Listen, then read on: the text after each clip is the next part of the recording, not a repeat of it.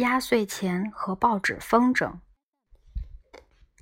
我对新年没有什么概念，因为我家过年也没有辞旧迎新的欢乐气氛。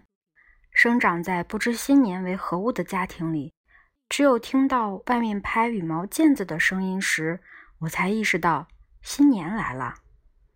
说起压岁钱，我也没有太多印象，家里亲戚都去世了，只有老妈会给我压岁钱。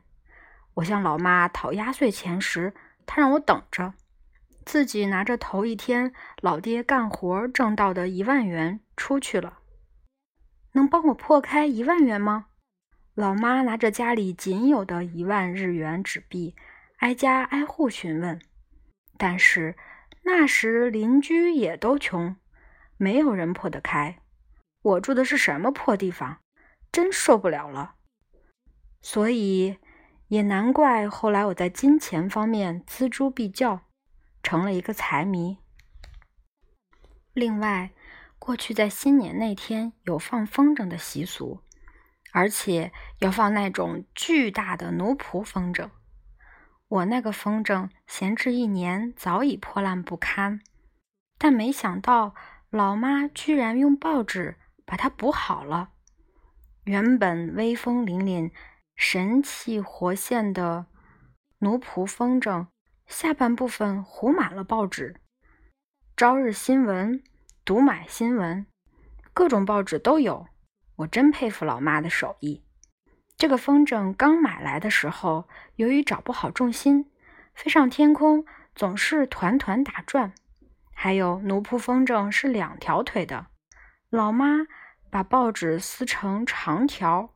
接在坏掉的腿上，当风筝飞起来时，两条长腿飘飘荡荡，倒也相当帅气。而且一旦风力减弱，风筝很快就会掉下来。我拼命奔跑，想让它升高一点，但是风筝还是不断坠落。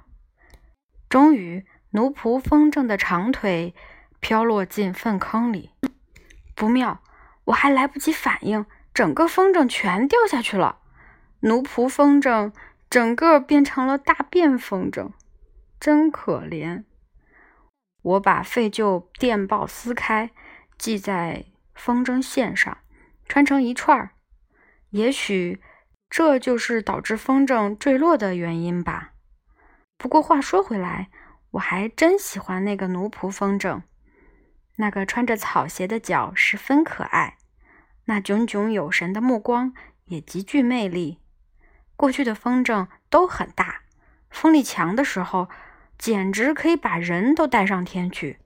所以必须身体后仰，牢牢拉住风筝线才行。那时我可以从早到晚整天放风筝，在野地上努力奔跑，看着风筝越升越高，直至天际。成为模糊的小黑点儿，差不多该回家的时候，收线也要花很长时间，要把风筝线一圈挨一圈的缠在长棍上，卷着卷着，中间就会出现一道奇怪的凹槽。这时有人就会说：“你这个叫女阴卷，缠的不对。”如果用竹筷子的话，很容易缠成烤红薯卷。不过放线的时候，啪的一下放出去，心情很爽，特别是在有风的时候。